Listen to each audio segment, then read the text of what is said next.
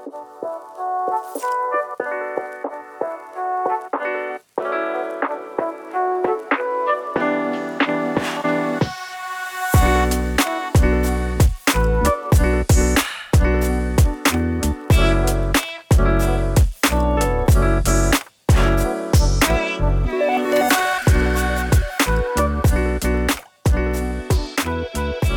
yes sir, yes sir. Welcome to another episode of Motown and Coney.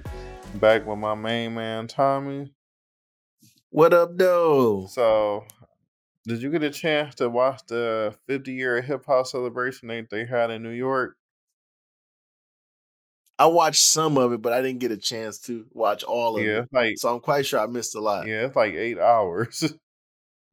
Holy shit. Yeah. Yeah, I uh, Oh, wow. I fast forwarded through some of it to be honest. Um, but I feel like I feel like every generation was um well represented. Um, I love that they had Run DMC close out the show.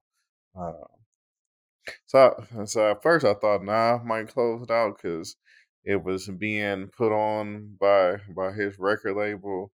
So, but I, I thought it was good, especially to see some of uh, the pioneers of hip hop, um, the the original OGs, even before the, uh, Ice Cube and them, the the, the original.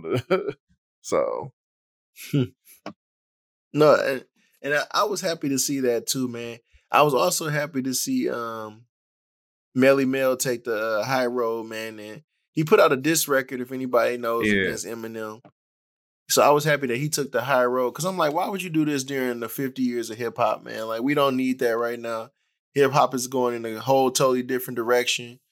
And I, I'm I'm happy to see like everybody getting along and coming together, man. This is a perfect time. From what I seen, I didn't realize it was eight hours. Um, I watched clips and then I watched like the first probably 30 minutes of it. And I was like, okay. And I had seen, uh, I was really looking forward to Cam'ron set. I'm, I'm gonna use Dip Dipset fan and Cam'ron fan, so I had watched uh Cam'ron set. So yeah, I um. I was like, cause I, cause when it live stream, I guess there was some issues at first. I know there was some issue with people getting in, um, that I that I was looking at on, I guess it's called X now, or the platform Mhm. formerly known as Twitter. but um, I started. I went back a couple of days ago. I started watching it on YouTube, and I was like, "Damn, this, this is eight hours. Like, you really got your money's worth if you went." man, you ain't lying, like Jesus. and then I like, Eight hours worth. You could have cut that into a few days. yeah, it. I and I felt sorry for like the people that had um field seats. I guess I won't call them four seats because it was at Yankee Stadium. Because you literally probably had to stand up for all eight hours unless it was somebody that came on that you really didn't care for. Right. And then no telling like your pos- your position that you already had set up, like right in the front, was saved if you went to the restroom because somebody I was thinking that right too. Like if you had to go to the restroom, you was probably sick. Like, Right. do I hold it? Do I try to go? Like, hopefully you was with a group and they could hold your seat. But like, if you was at by yourself or both of y'all had to go to the like, I think you really had to plan out your bathroom um, breaks. So I, I just I thought it was a good salute. Fifty years. Um,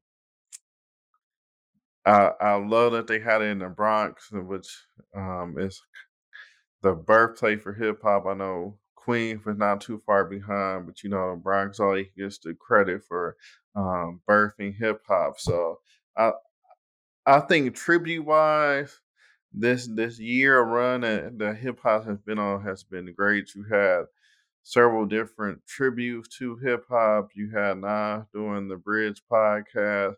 You ha- you got places opening hip hop museums. You have the uh, Brooklyn Library um, with the Jay Z Museum, basically. So I think it's overall it's it's been a good year for tributes and salutes to this this genre of music, hip hop. So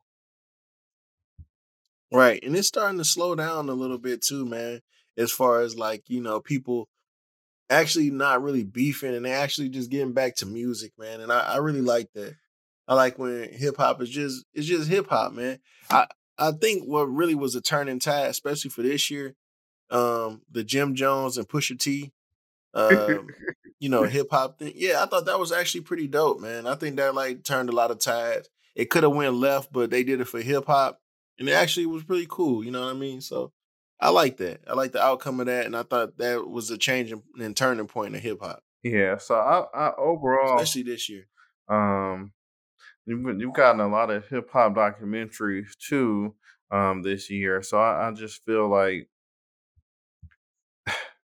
the the only lacking part of hip hop this year has been has been the music releases. So hopefully we get a hot fourth quarter uh, with school starting to back up. Hopefully you get more artists releasing. You still got some some concerts. Fifty still on tour. Beyonce is um, crisscrossing the country. She just named Atlanta the winner her her mute challenge uh, so far. Um, did you get a chance to check Jay Z out at the Beyonce concert in Atlanta? No, I did not. Yeah, it was a it was a who's who in Atlanta, but Jay Z was like in the VIP section dancing with the crowd and stuff. I I have to see if I can find the video. Uh,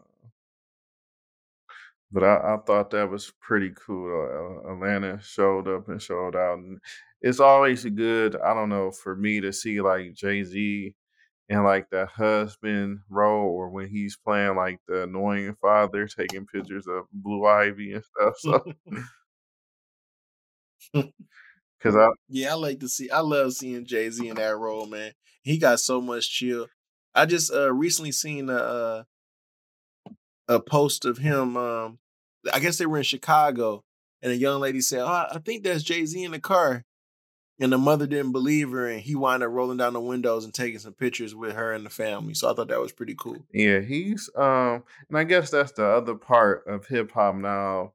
Um, as as we gotten older, we we it's like you literally have grown up and watched the transformation of so many hip hop artists, whether it's Jay Z, um, Ice Cube, LL Cool J, even like Nas, you know, doing his business things and dealing now like Snoop Dogg. So we've literally seen these men go from teenagers or in their early 20s to being uh, early 50s and in some cases like a Dr. Dre late 50s almost 60s so right uh, Rodney I know that um this is like the beginning of the podcast, and we only uh, seven minutes in, almost eight minutes in. But um, I'm not, I, I'm not putting a damper on it, man. But one of the artists that we lost, man, which was Magoo. Yeah. Um, at fifty. Yeah, at fifty. Yeah, at fifty. Like that's nuts, man. Um, I just thought, man, that that's like one hell of a loss for hip hop too, man. Especially, um, you know, I and it was it was weighing heavy on my mind, and um, I started to hit you up and say like we should um, probably picked our top five Timbaland and Magoo um, songs or, or at least some of his features. Yeah, we can um, do it on the next yeah, podcast. Um, yeah, we could do it on the next podcast. Magoo had, I don't know for you, but he had like a very unique, he eh, different, a different type of flow, kind of. Um, but it fit with the the Timbaland beats and stuff too. So, um, I thought what he was able to do with Timbaland changed. I won't say the trajectory of hip hop, but it it was a different style. I think that kind of paved the way for um, some of the artists that followed, um, whether it be Pharrell or you know even the Clipse coming from Virginia. But him and Timbaland was able to blow really that Virginia path door open. Right and at that particular time, man, we had like the uh, the duos and mm-hmm. and people making beats, man. So we had Puff Daddy and Mase, and then Player Circle, you know, Timbaland and Magoo at that time. yeah, you had Napone, uh, Capone and Noreaga. You had Eight Ball MJG. It just was like the the birth of the duos, and like, yeah, and like a lot of people just they was just starting to really get into it, man, and everybody was coming from all these different areas. And um, cause that, you know, you know, in all honesty, man, like coming from Detroit, it felt like we all we had was like the melting pot. Cause they would they would literally have different artists from all these different places. And they would play them on Detroit radio at that time. You know, they didn't get a lot of local play. A lot of local artists didn't get a lot of local play. Yeah, so. I guess the closest we had to a new would be like Slum Village, I guess. Right, and he wasn't even getting that much love, especially in the '90s, like Yeah, that. they ain't Like in that mid '90s, man. Like, they didn't really start getting love outside of Detroit till they did the Kanye song. exactly. I mean, you would rarely hear uh uh "Tainted Love."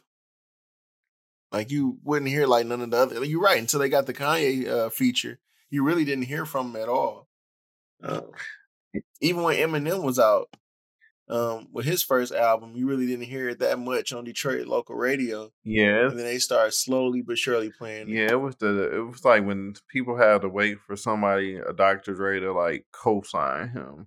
Uh, and in a lot of ways, like we, I think we discount the talent that's here in Detroit and like some of the the artists and movements we birthed. Even um, J Dilla, like I think he was underappreciated to a point, um, especially here in Detroit. Like you have people loving his beats, but in some circles, J Dilla, you know, he he wasn't he wasn't Detroit Detroit in some circles. I'll put it like that. No, you're right, man. It's like a lot of I think up until now, man, a lot of movements that we had, a lot of a lot of things that we birthed, a lot of dances, we never really like really held it true to us. You know, like it was just like fly by night. Like we really didn't until like this new generation really started paying attention to it and start bringing it back. We never really like kept it going as a tradition because you you see like uh the juking in uh in Chicago, like they always just you had people like juking and and then you see uh Memphis with their dance and and you know you got all these other places in New York. Oh my God, New York always just and they don't even care if it's hundred years old. They still doing it. They Harlem shaking in all the videos like it's brand new. So hmm it's good to see people jitting and and doing all these other things, doing the Errol Flynn and all the other dances that we've done birth, man. So Yeah, I'm. So, have you got a chance to watch um Ladies First, the four part um hip hop documentary? I watched the first part of it. I, I didn't get a chance to watch the rest of it. Yeah, I mentioned that because I was I was like excited to see like Kash Doll, uh, getting getting some shine on there. Like it's it's it's interesting just to hear um some of the different perspective from women in hip hop and in the in the in the barriers. Like I didn't realize to the documentary like the MC Lyte debut album, but I didn't realize like that was the first first female solo album ever in hip hop. And I'm like, you know, you had all these artists that came before her, but to, you know, for her to be the first one to put out a whole solo project, I, and then, Yeah, you know, they talk about, you know, the females having to be with like an all male crew. And, and it's something like, it was always there in the background, but you didn't really think, you know, think about it till it was like pointed out, like, because, you know, you had Lil Kim with, uh, Biggie Crew, you had Foxy Brown, part of the firm, Yo Yo hmm with with Lench Mob, and so it was there, but you didn't. I, I don't know. It's subconsciously like you don't think about it. exactly. You don't really think about those things because those women were so those women were so powerful, man, in their own group and stood out in their own right. Like Little Kim basically took the spotlight. Like when you thought about the Junior Mafia, you was like, oh, okay, it was Little Kim, and then after that it was Little Cease because she came on so strong, and she literally was like But she, right and yeah, behind she Biggie. literally overshadowed everybody else part of Junior Mafia. Right, like she literally took over. And and don't get me wrong, Foxy Brown did too. I mean, AZ AZ was really he made it he made it really tough, man. Because at one point, a lot of people, and, and to this day, a lot of people they consider Nas and AZ like neck and neck. You know, AZ had a bunch of hits too. Like you Yeah, can't sleep on him. Nature was good. Nature was that guy too. But it's Foxy Brown, but it's songs on those firm albums or you know other people album that just overshadow all of that later. So yeah, Foxy though, because it's it's like the affirmative action song on Nas album. Like her, like she like murdered everybody else. she did. Like that's what was crazy. And then even It's like her her hip hop her hip hop presence is really strong, man. Her and Little Kim when they first came on, it was just crazy. yeah, it man. like blew your head. Yeah. Like Yeah. Like they went straight for the jugular. I I, I just remember like listening to, you know, Queen Latifah and some of the other um um Monie and the, and you know, just listen to a bunch of other female hip hop artists, and they were so conscious of like what was going on and like the movement that we had. And it was like a lot of the pro black movement. You know, I remember being part of that movement too and having like my cross colors on and my Mhm. African medallion and I was about to say, Yeah, that was just the vibe. Medallion, If you had the afro, you had the uh, the the hand, the hand with the afro, like yeah, Yeah, that was just the vibe, man. Yeah, that was the vibe. And if and then it was just so many, many, it was many uh facets of hip hop. Cause of course you had MC Hammer and you had uh JJ Fad and those guys. You had the dancers in the hip hop, everybody dancing and those house party movies. So Mhm. you had people dancing, you know, doing their thing.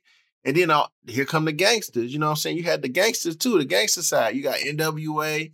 You had Two Live Crew that was just nasty as they want to be. Like hip hop was amazing, you know, and you had this fresh new thing that was coming along and it was just advancing.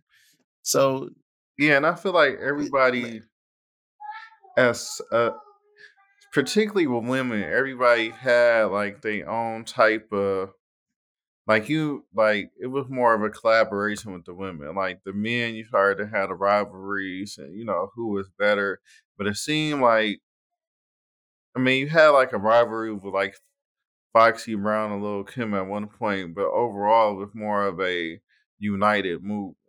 Uh, which Yeah, definitely no, was not the I case agree, with the Rodney. men. see now, this is the thing with hip hop, man, that that kind of drives me nuts. And it's the same thing that we do with, with basketball too. And we really don't do that with a lot of other um, sports that's or or as far as like hip hop too. Um, we always seem to pit them against each other. Cause like, were they really going against each other like Foxy No, Brown and Little Kim? I think what happened was it was people started to say, "Well, who you like better?" or you know, it was Right. that thing. But I don't, because I don't ever remember them, and I'm quite sure our listeners will co- correct me if I'm wrong. Like neither one of them put out a diss record against each other. I know Lil Kim had her issue with some of the newer uh, women, but during her era, like her and Foxy never went at it on wax or anything. Uh,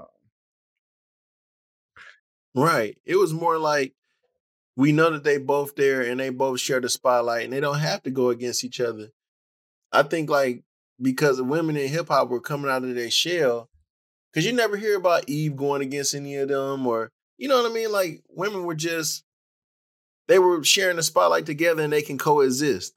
So that's what kind of blows my mind when you got um the Cardi B's and Nicki Minaj's now and you know all the rest like they feel like they got these haters and, and people that they just don't get along with or they feel like the slightest thing that somebody says or their opinion is disrespect and i just i i never got that yeah, I, and, so like that's kind of been like the downside of of the women's movement now.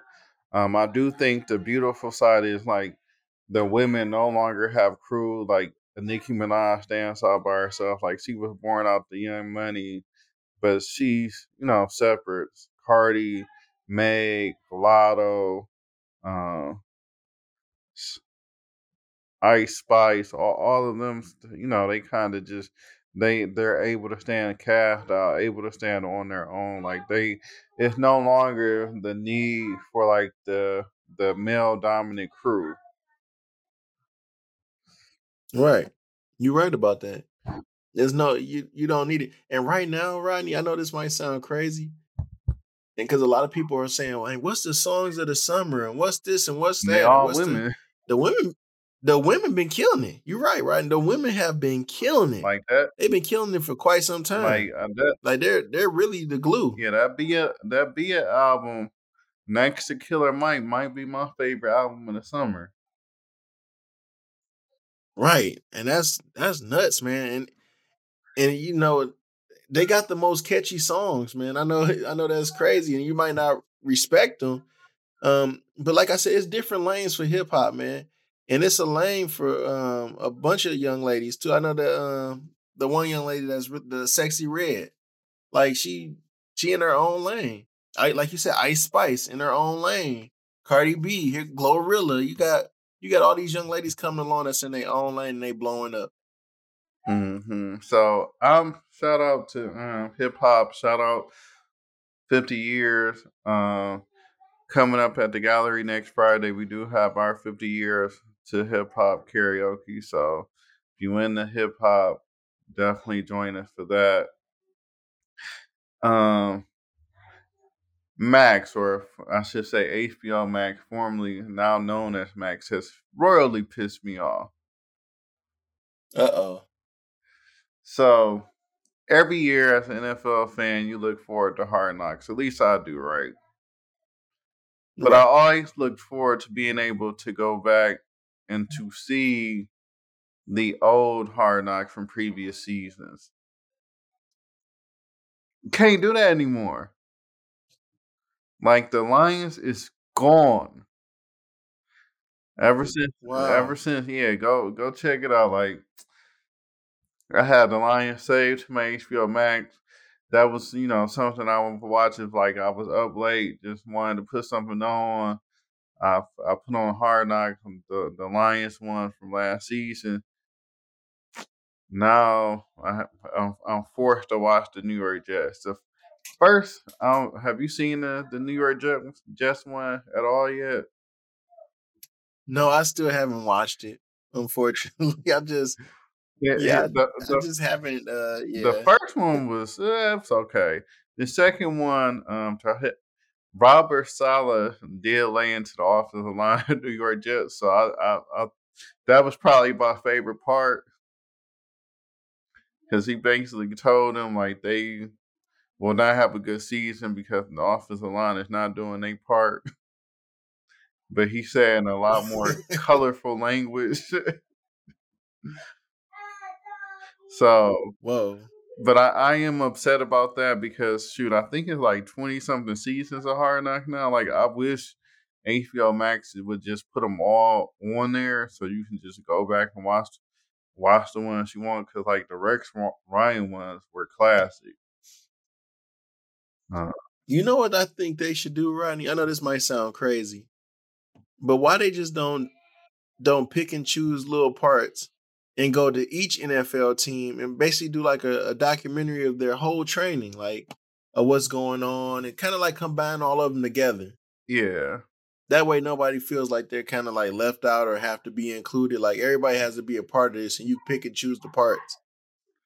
Yeah, I I would like that. Um, I kind of think that would that would make um, quarterback on Netflix a, a successful as you have more than one quarterback perspective. Um, I do think Patrick Mahomes stole the show, but I I did think it was unique just to see, um, because you kind of had tiers, right?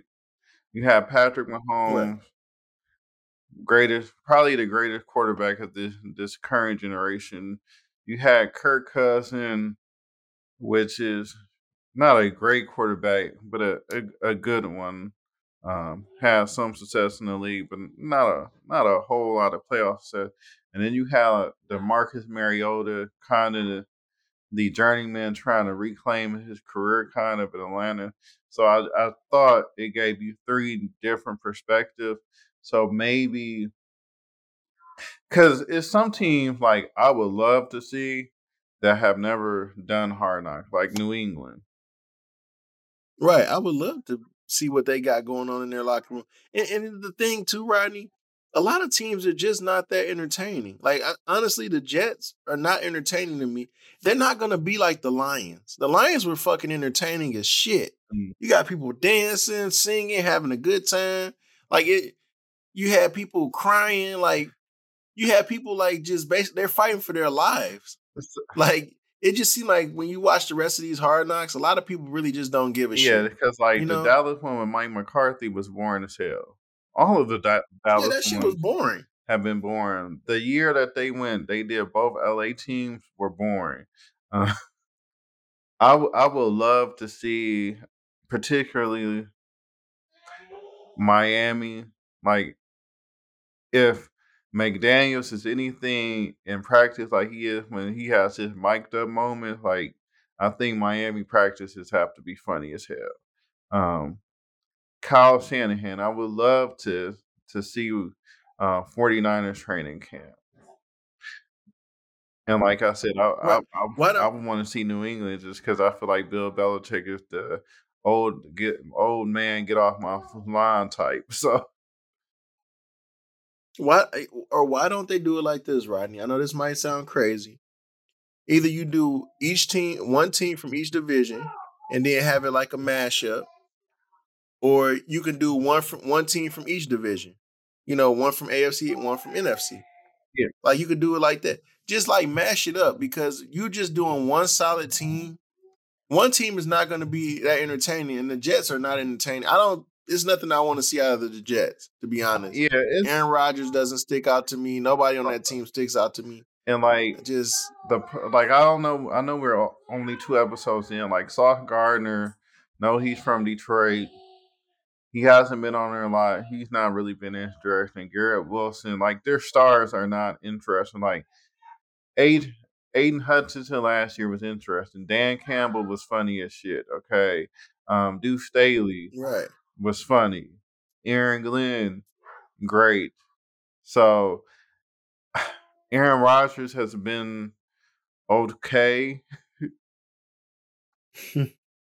but I mean, he can't carry the show. Like Robert Saleh finally showed some personality talking about the offensive line, but he's not doing up down with his team or biting off kneecaps, and you don't have like yo two coordinators going at it in practice. So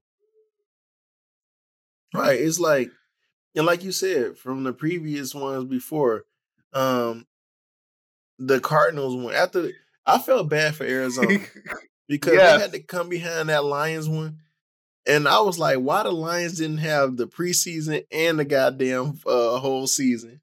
Because the Cardinals one was terrible. Yeah, the the Indianapolis Colts that did the NC one before them, um, theirs was a was a was it was bad to me, but it it looks good watching Arizona. Uh, and Cliff Kingsbury still is getting these good jobs, like he's at USC right now. So,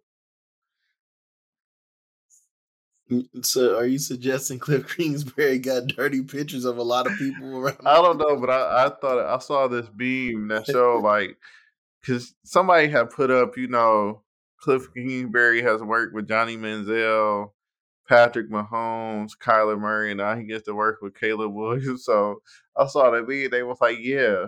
Uh, Johnny Manziel, admitted that he doesn't watch film. Patrick Mahomes took two years to learn how to read a defense in the NFL.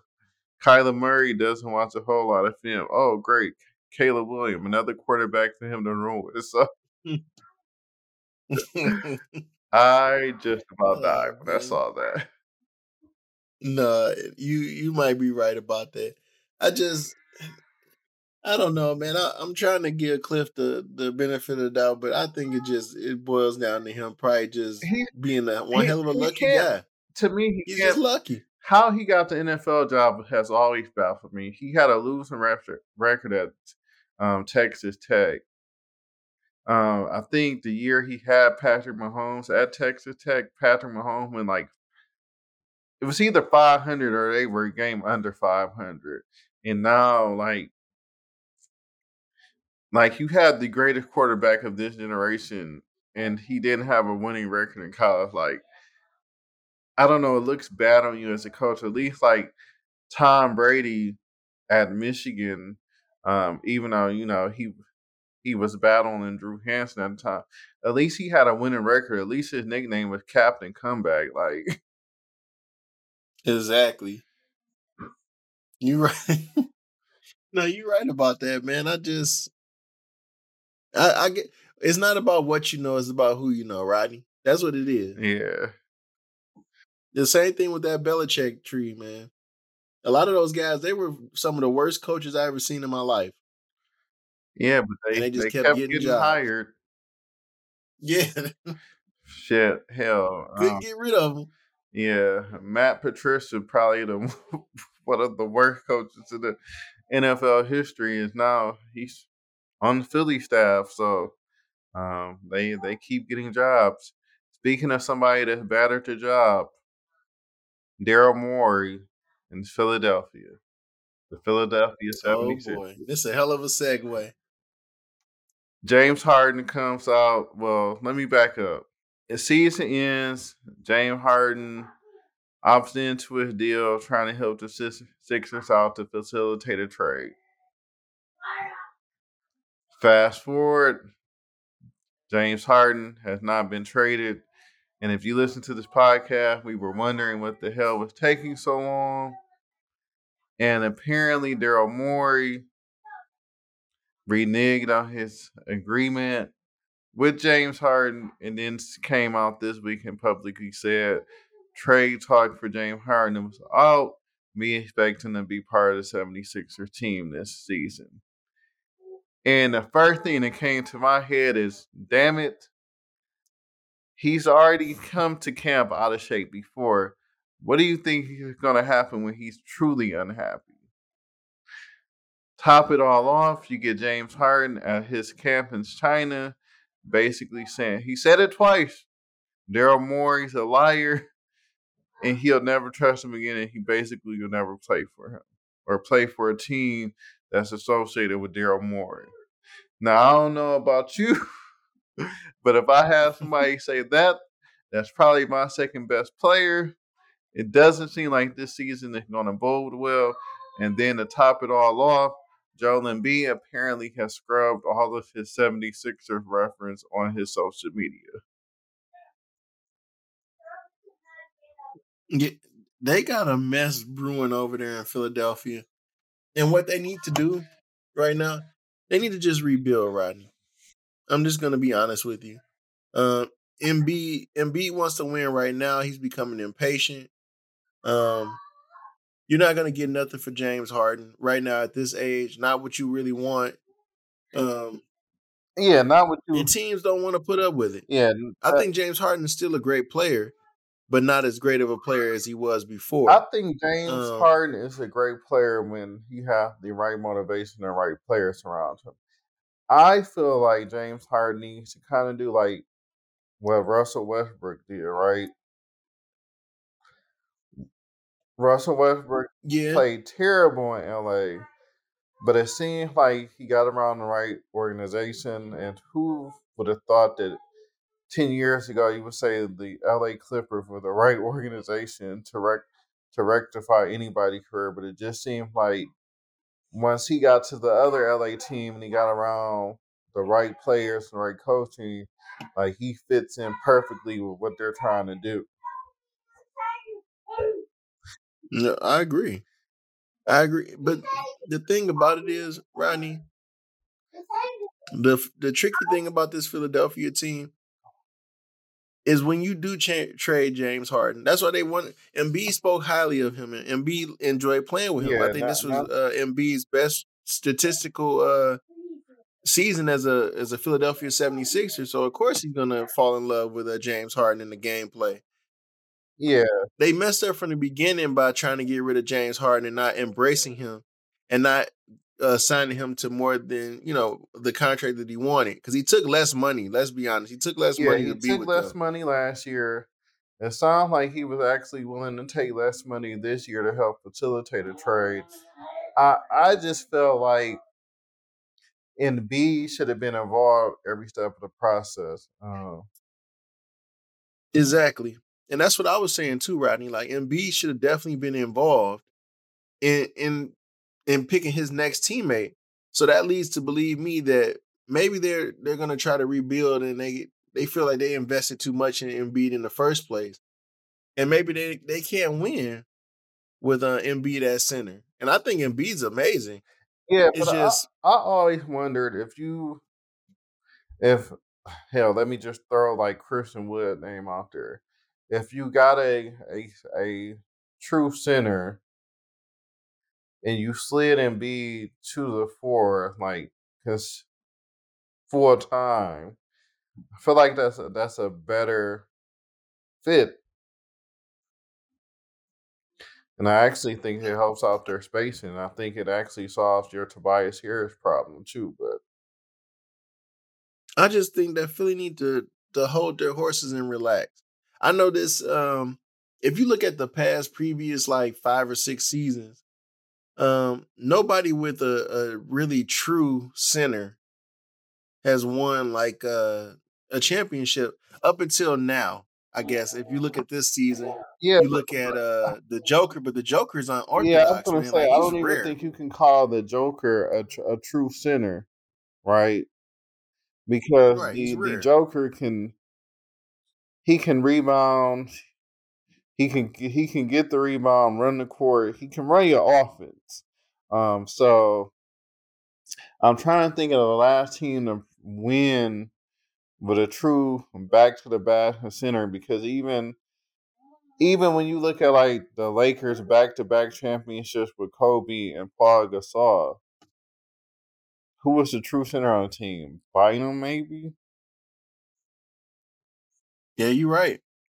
And I don't even know if I would classify Andrew Bynum as, as a true center because sometimes they slid Paul down to the they they played a little bit smaller, slid Paul down to the five. So um,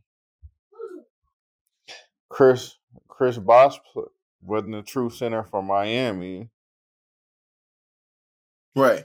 Uh Anthony Davis, Oh, when you look at those teams, wasn't a true center for the Lakers when they won that bubble. And if you look at some of the other teams, look when Toronto won. And of course, if you look at uh if you look at Golden State, a lot of times they play small ball and had Draymond Green.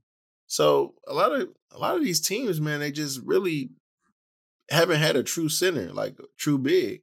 So Philadelphia, they got a unique situation. I love Embiid, but are you paying them too much? Do you feel like you yeah. could probably get So a lot for them right now and you can rebuild and look at the Nets. The Nets have got rid of like three big time players and they basically rebuilt their whole roster and I think their and got a lot roster actually picks. might be better for what they want to do in the long run.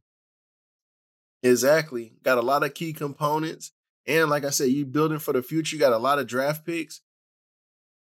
Maybe that's the way to go. Yeah, so Golden State when they won in 2015, Andrew Bogut was was their starting center, but if you remember, so you could argue he was the last true true center, but he didn't finish most of the games at center. I mean, like you said, that role went to Draymond, or in that case, um,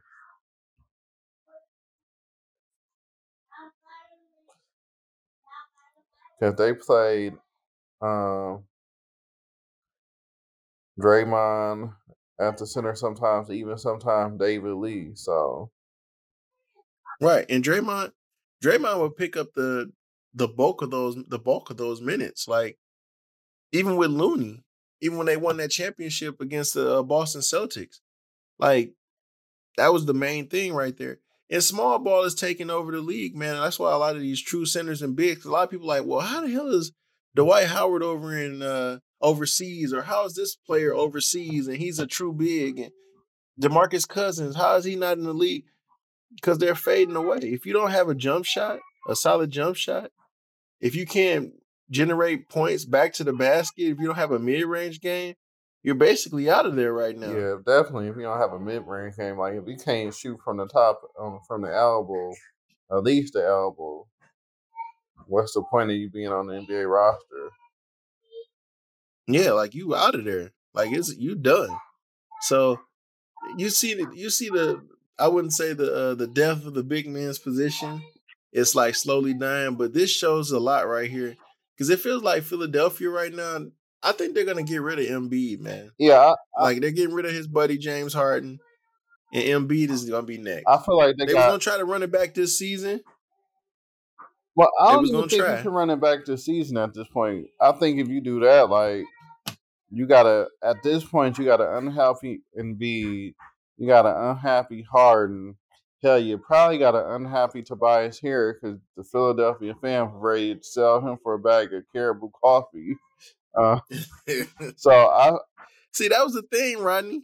They tried though. They was gonna try it. That's what they said. Oh, we're gonna keep James Harden, and then we're gonna revisit it in, during the season or at the end of the season. They tried to run it back, but no, you messed up already. There's no running back. There's no turning back. It's time to get rid of James Harden and try to figure out where you can send him and pick up some assets and, and rebuild around that young roster, man, and get rid of Embiid too. yeah. So another NBA question: Are you a fan of the in-season tournament? No, I honestly no. I think that's is really crappy, but it is what it is. It's unnecessary. Yeah, part of me feel like you is unnecessary. Part of me feel like mm, it could be entertainment when we get get to like the championship round, and I I think they're playing for like a million dollars or something. I don't know what the purse is. Um, I kind of wish they kind of did the WNBA format with the Commissioner Cup, where you have certain games that goes to like the Commissioner Cup standing, and the two top teams play for the Commissioner Cup, and you know it's a monetary prize. But I, I don't, I don't know. I just I feel like it's, I feel like this is the NBA money grab. It's like the NFL when they instituted the 17 game. Like you can say you care about player safety, but then you add these extra games or so. I I don't know. Only good thing is it may get rid of um the the rest days that some of the players have taken. So Yeah, yeah, that they taking advantage of. Yeah, everybody resting.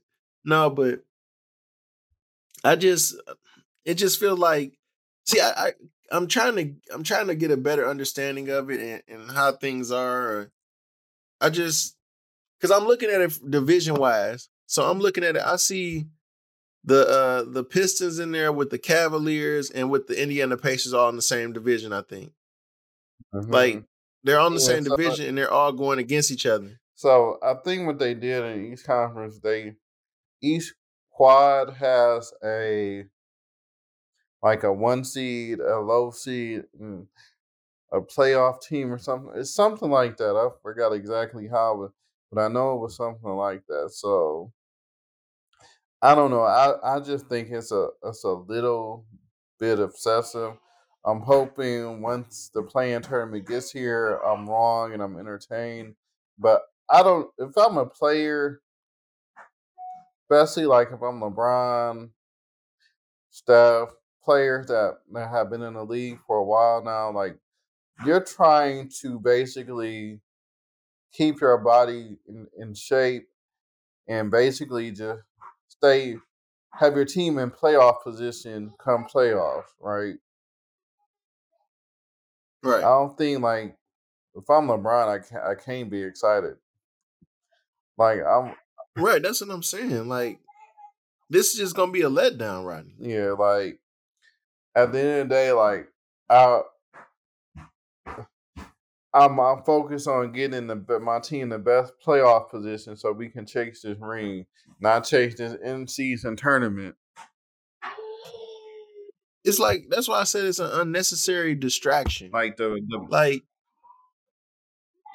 I don't know. I I, I personally just I I see the financial benefit to the league, but if I'm a player, top player, especially like if I'm a role player, yeah, I could probably use the extra cash. But if like LeBron and Steph in particular, KD, Devin Booker, like they have enough money off endorsement deals and just a general contract with who cares?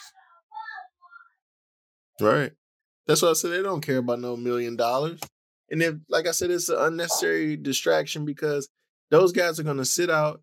You're going to mess around and get guys playing hard, especially young guys too, and people that aren't on really guaranteed contracts trying to play for that money. And they're going to get injured. Somebody's going to get injured. Then it's going to be like, well, hey, you got this in season tournament. Whose fault is it? And what's what? And I can see a whole mess coming out of this. So hopefully it, it pans out. Hopefully you don't get nobody injured during this tournament. But we done seen people get injured first and second games. Yeah, we season, we so. done seen. I'm thinking Paul George with the with the with the Olympic team. Uh, speaking of Olympic team, I know they have won their little tuning games or whatever, um, and they got lucky because uh,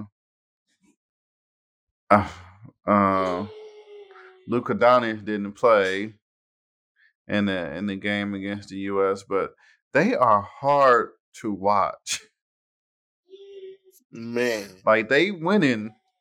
When I watched the last two games, and they are hard to watch. Mm, I I just I I don't know, right? I'm trying to, and then when I go back and I I look at the interviews and stuff too, and they, I hear about how you know the select team. The first the first game they played, they said the select team kicked their ass. The second game they bounced back and they beat the select team. When I heard that, I was like, man, this and the select team wasn't really that great. No, and I and, and shoot, all reports is Cade is um, tearing it up in all the little summer leagues he playing. So I mean, hopefully that bodes well for the Pistons. But this this this World Cup is like if this is the Olympic team next year, we're going to lose. like this this is a snooze fest. Like it's it's not exciting. I've mm. seen college basketball player at a higher level.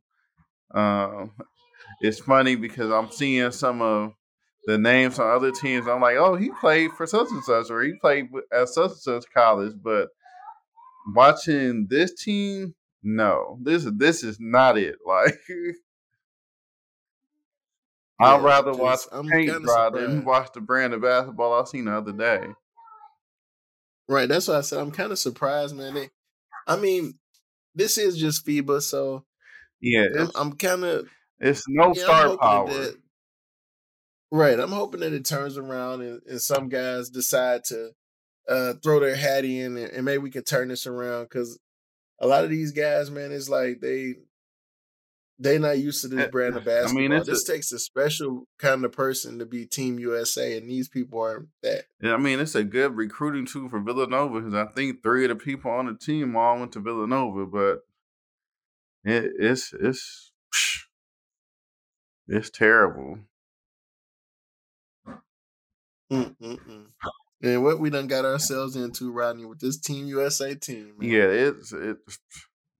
If you see them on and you're a basketball fan, don't watch.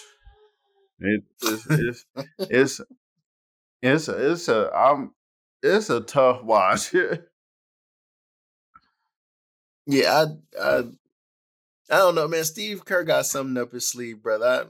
Maybe in Steve Kerr we trust. I don't know. I, I, mean, Steve still they could go on to win every game, um, but it's still I feel like it, it will be a tough watch. Like he he is getting everything out of the players he got on the team, but it is not it's not the up and down brand of like Olympic World Cup basketball we used to from Team USA you don't have a single star. I'm sorry, Brunson's not a star. Jaren Jackson's not a star.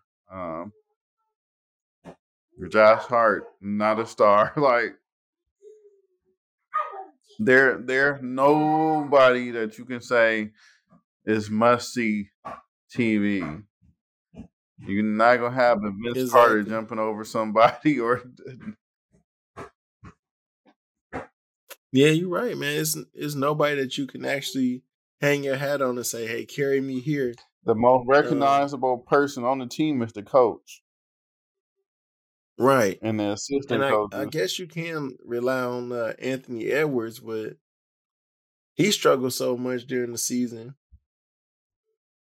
Yeah, I he, just he I don't know. It's it's sad. Like this this is shaping up. I feel like doc I feel a Netflix documentary coming on for 2028. We're gonna have to re- redeem team two.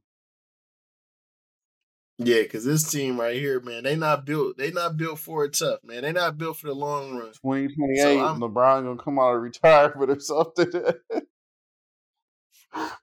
yeah, I'm looking at other teams and I'm like, man, these teams are stacked. Like they can actually give the the US a run for their money, man. So this this whole this whole run right here, going for this cup is not given. This is not nothing light. Like this is really a tough task. yeah, um, we'll we'll see. I'm not. I'm thoroughly not impressed. In other uh, news, we got about 10 minutes left. It's summertime. You know what that means? Streaming TV. I finally got into, fully got into Average Joe and BET Plus um, with Deon Cole. It's, it's a must, a must watch. It's it's hilarious. Man, really must watch. I'm on episode two. I watched it, man. It, it blew me away. I watched it last week and I was like, whoa, this is really good. But I was caught up in so many other shows too, and, and that one did stick out to Yeah, me. That one, the Twisted Metal, um, yeah, twist, this full season two. yeah, Twisted Metal. Um, Um, I, I've started. It's it's it's good, and can't go wrong with Anthony Mackie at this point. Um, yeah, he is man. He's gold right now, man. He's hilarious. yeah, um, you got Mike Epps returning with um, Kim Fields and Wanda Sykes and the Upshaws. Um, part four tomorrow on on Netflix. So can't wait to check that out. I still haven't watched um season three of Only Murderers in the Building, so I'll check that out and have a review next week. I know they added a whole bunch of cameos and people to the cast, so I know it looked like it. And I watched the trailer and I was like, whoa, this looks like it's gonna be a really good season. yeah, it's it's so many cam. It's kind of gonna remind me of the bear because the bear has so many cameo. Oh, the Chi is back too. I know, I didn't watch last season. I feel bad. Um, this season is shaping up to seem better than last season, so I don't know if you you missed too much from last season. Uh, Okay, I gotta go back and watch it now. And yeah, yeah, I so gotta get my yeah, I gotta get my uh, weight up on a lot of these shows. yeah, the is back. everything just is coming at you at Yeah, the. Lioness on Paramount Plus is good. Um, too. Um, Swagger on Apple TV just had its season finale. That was good. If it doesn't return for season three, uh, I'm going on a on a a killing spree from here to Apple Studios. Because that that that show is it's it's unexpectedly good. I I didn't. You know what else? I didn't watch Swagger, and I didn't watch uh, the LeBron James on uh, Peacock. Yeah, I haven't watched LeBron James on Peacock. I'm saving that purposely for that is my um if the writers and actors stay on strike and we don't have new shows for the fall, that is my uh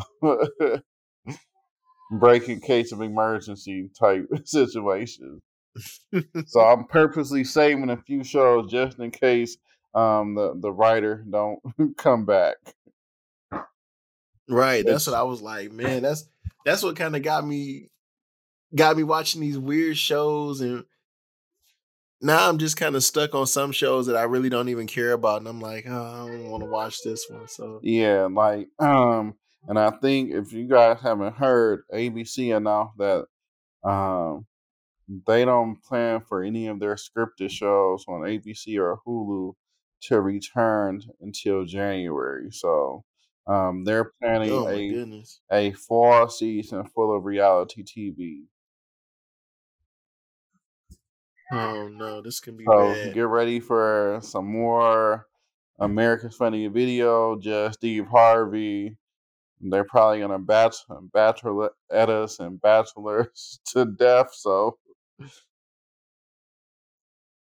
Oh no, this and that's the worst, man. I'm not really a reality TV show type of guy, so yeah, I, I read that the other day that ABC is planning uh, not to to make any of their scripted shows return to January due to the writer and Mm. actor strike. So, and then you do have Amazon Prime that pushed a bunch of their series that was supposed to debut this summer back. Um, so they'll come out, I guess, during the this strike since there'll be nothing else on. Like Boss Legacy season two got pushed back. Reacher season two got pushed back to the fall. So Mm. And I was looking forward to a lot of those shows. hmm yeah, I saw that. I was like, I'm just hoping it doesn't delay like our great summer show, like The Bear season three. Um, Yeah, I I think they're all gonna feel it, Rodney, which is gonna be sad, man. mhm. And, and it's no, it seems like it's no end in sight No, either, man. because, Like, like, nobody's backing down. you have the writers on strike, and then it was like the actors went on strike too. Like, what the hell is going on? So, uh, I don't know who's gonna blink first, but I, like you said, I don't see it ending anytime soon. Um, and I guess Yeah, Netflix can is one of the big issues. Yeah, how can how can you go against these these places? How can you go against MGM? Right? You you want to go against MGM? You want to go against Paramount? You want to go against all these different outlets and everything? But they own multiple assets and multiple things. Like MGM can make their money so many different ways through sports betting, through all types of different things. Like they don't need the movies. So how can you even through betting, through other products, through anything, casinos, through all types of things, like you just they have their all these studios have their hands in so many different Yeah. things. The actors and actresses and these writers are not gonna win, Rodney. That's the sad part I about it. I do have good news though. Um, Bad Boy Four did get a release date, so and when the Equalizer Three is still on pace to be released. So All right. I'm happy about that. yeah, so That could be some of the last movies that we see yeah, for a so long en- time. enjoy it while it lasts, because um, there seems to be no end in sight for either one of these strikes. Um, don't forget Swamp Kings, the Florida Gator football story comes out next week. I was hoping it was this week, but I realized Netflix dropped the um, Untold um, steroid story this this time. The Balco uh, Barry Bonds that came out, so I haven't checked that out yet. I'll probably check it out this weekend, but. I was got all excited because I'm like, this is the week that the Florida Gators come out, and I was like, damn it, they don't come out for another week. damn, it's the Balco and Barry Bonds. Yeah, I probably check that one out too. Mm. Because I really want to know like what the hell was they cooking up? And shoot, Barry. The the sad thing about Barry Bonds is, yes, he took steroids. Yes, his head got like enormous. He was a Hall of Famer before he started taking steroids, and so the fact that he's been kept out of the Hall of Fame all of this time, I think, is um, unfortunate. Right. It's just he got that he got the bad rap. And then the crazy part about it, Sammy Sosa and Mark McGwire, way before, you know, during that time hell, and Sammy before Sosa him. this damn near white now. Man, Sammy Sosa, yeah, he's a white dude now. So He looks like uh, it looked like he he just walked through. totally different. A, uh, he looked like he just walked through the whole damn baby powder aisle and poured it all over his face. He took that money and changed his whole identity. That's crazy. Yeah, so I'm I am interested, like you said, to see what they were taking, see what they were cooking up. How did they um cheat the drug test? I I was a huge Marion Jones fan, and so uh, I'm curious to see about what they gave her. Um, so Real quick before we get out of here, are you doing fantasy this year? Yes. Any fantasy picks? Wow. For uh, If you got, my thing is for for football, man. Like, I think I'm drinking the Kool Aid, man. So I'm, I'm kind of I want to like load up on the Lions, man. They were really good on offense. So I believe that they're going to be even better on offense, man, and, and be very potent.